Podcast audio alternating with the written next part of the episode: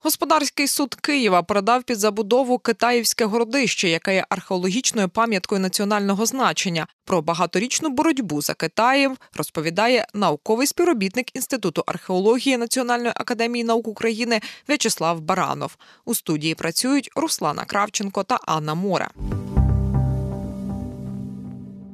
Чи можете ви розказати деталі цієї справи і деталі цього судового засідання? Ну, сама справа тягнеться вже дуже давно, з 2009 року. Е, ну, не справа конкретно суда, справа мається на увазі спроб забудови китайського городища.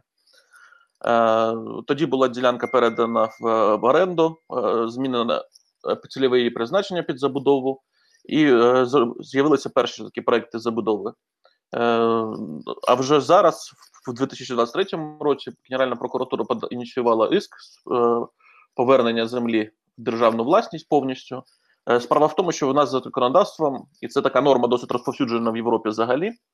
Е, будь-які пам'ятки археології можуть перебувати виключно в державній власності, тобто навіть не в комунальній. Е, це одна з наших таких великих проблем, тому що зазвичай міста та керівництво громад розглядає території пам'яток археології як частину комунальної землі. Це не зовсім коректно ані юридично, ані морально, скажімо так. І ось земля була передана, і от вона тягнулася з е, вересня 2023 року. Вже судова справа. Там дві судові справи конкретно по двом ділянкам. Е, але на превеликий жаль, е, суд вирішив не задовольняти іск прокуратури. На мою думку, це не є гарно, скажімо так. Так, це очевидно не є гарно, е, але цікаво також ви зауважили про цю історію з комунальним державною власністю щодо культурних пам'яток.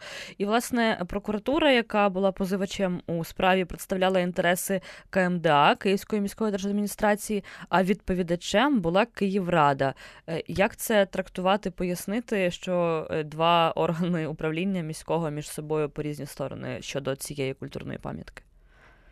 Ну, я все ж таки не юрист, та, але наскільки я розумію, у нас є е, в Києві така через те, що Київ є е, столицею України, е, досить дво, е, двояка е, структура київської влади, і наш мер одночасно є головою державної адміністрації, був принаймні до війни, і одночасно головною головою, е, скажімо так, комунальної влади та влади міста. І відповідно теоретично за законом земля, якби вона передавалася в оренду, мала передаватися якраз Київською міською державною адміністрацією, а не Київською радою, оскільки вона не є комунальною е, точки зору, принаймні законодавства не має бути комунальною, скажімо так. Е, чим загрожує місту забудова Китаєва? Історики визначають, що ця ділянка має унікальний ландшафт. Городище складається з трьох видів валів, посаду, селища і двох курганних груп із понад чотирьохстьма курганами. Е, тобто, ми говоримо про те, що це все може бути знищене в якийсь час. Ну, звичайно, будь-яке будівництво воно знищує пам'ятку археології. Давайте будемо відвертими. Так? Китаєва це дійсно унікальна пам'ятка археології, не лише тому, що там вали зберіглися та кургани але ще тому, що це взагалі єдина пам'ятка археології, яка більш-менш цілісно збереглася на території Києва, як такого, як міста. І питання, е, що ми взагалі, як ми бачимо перед собою наш розвиток, як ми бачимо перед собою е, розвиток нашої як е, держави, як наш як суспільства, і що ми хочемо бачити. Ми так бачимо весь Київ забудований досить потворними будівлями. Дуже часто та дуже рідко можна побачити нову гарну забудову, яка дисонувала з іншою оточуючою. Е, ми бачимо, як е, задля будівництва е, знищуються парки. А зараз ми бачимо, як задля будівництва знищується фактично єдина пам'ятка археології комплексна, яка залишилася в Києві. Та пам'ятка, з якої можна було музей. Київ це взагалі унікальна столиця Європи, де, наприклад, немає археологічного музею державного національного, як такого. Е, в Києві нема е, парків археологічних, які зараз створюються там, починаючи з першої половини ХХ століття, а в східній Європі після е, 91-го року створюється будь-де. Е, тобто, ми намагаємося знищити те останнє місце, де взагалі такий парк в Києві можна побудувати. Е, де можна побудувати музей археології повноцінний, де можна було б законсервувати е, археологічне нашарування, поряд над якими побудувати е, нормальний ангар повноцінний, над якими побудувати якийсь музейну установу і зробити одночасно.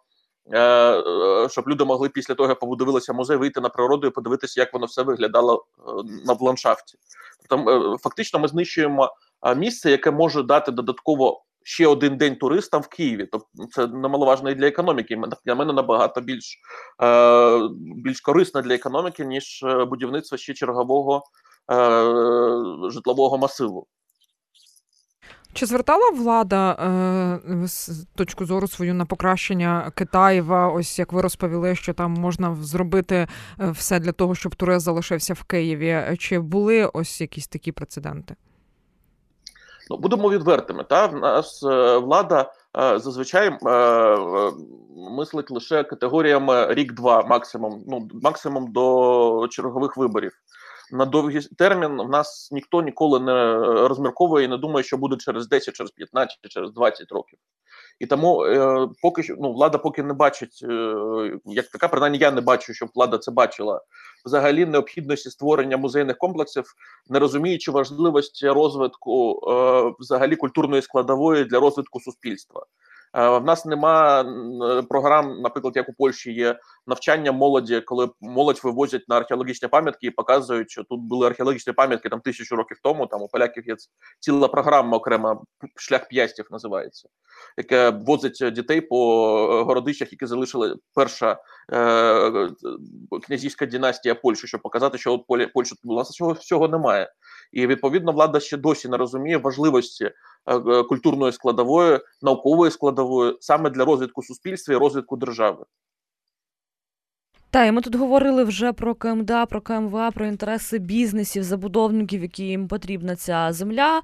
Але от ви кажете, ми теж поставили питання про владу, і ви кажете, влада, яка е, частина е, тут впливу мінкульту? Тому що коли ми чуємо, що мінкульт заявляє, висловлює стурбованість щодо археологічної спадщини в території окупованому в окупованому Криму, на інших окупованих територіях, то ну, здається, нібито що там, де мінкульт має можливість. Е, зберігати нашу е, культурну спадщину, зокрема археологічні пам'ятки, він би це міг робити. Але чи взагалі е, ця історія стосується мінкульту, чи які органи державного управління мали би, на вашу думку, взятися взяти це під контроль і вирішити питання раз і назавжди?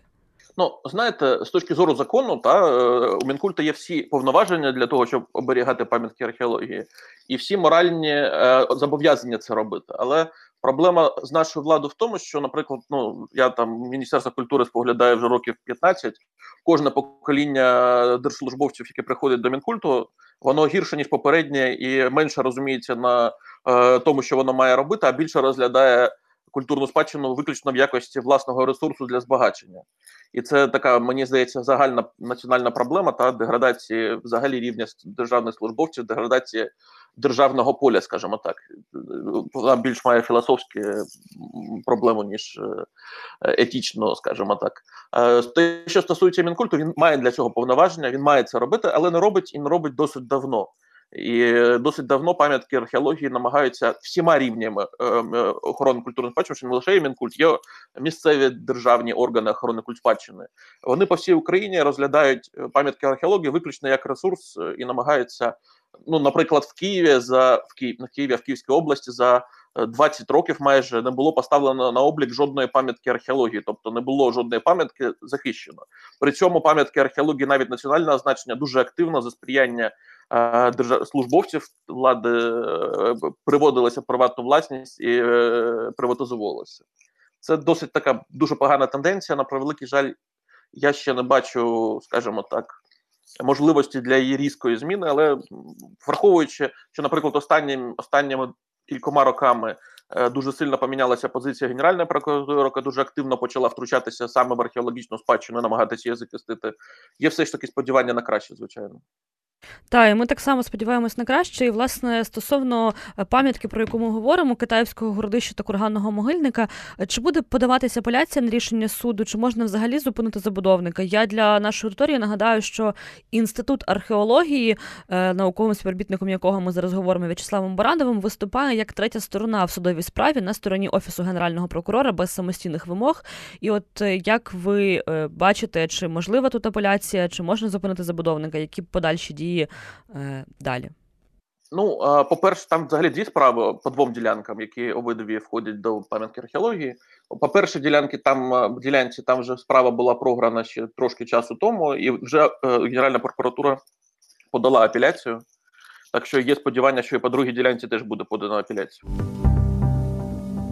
Це була розмова з науковим співробітником Інституту археології Національної академії наук України В'ячеславом Барановим. У студії працювали Руслана Кравченко та Анна Мора.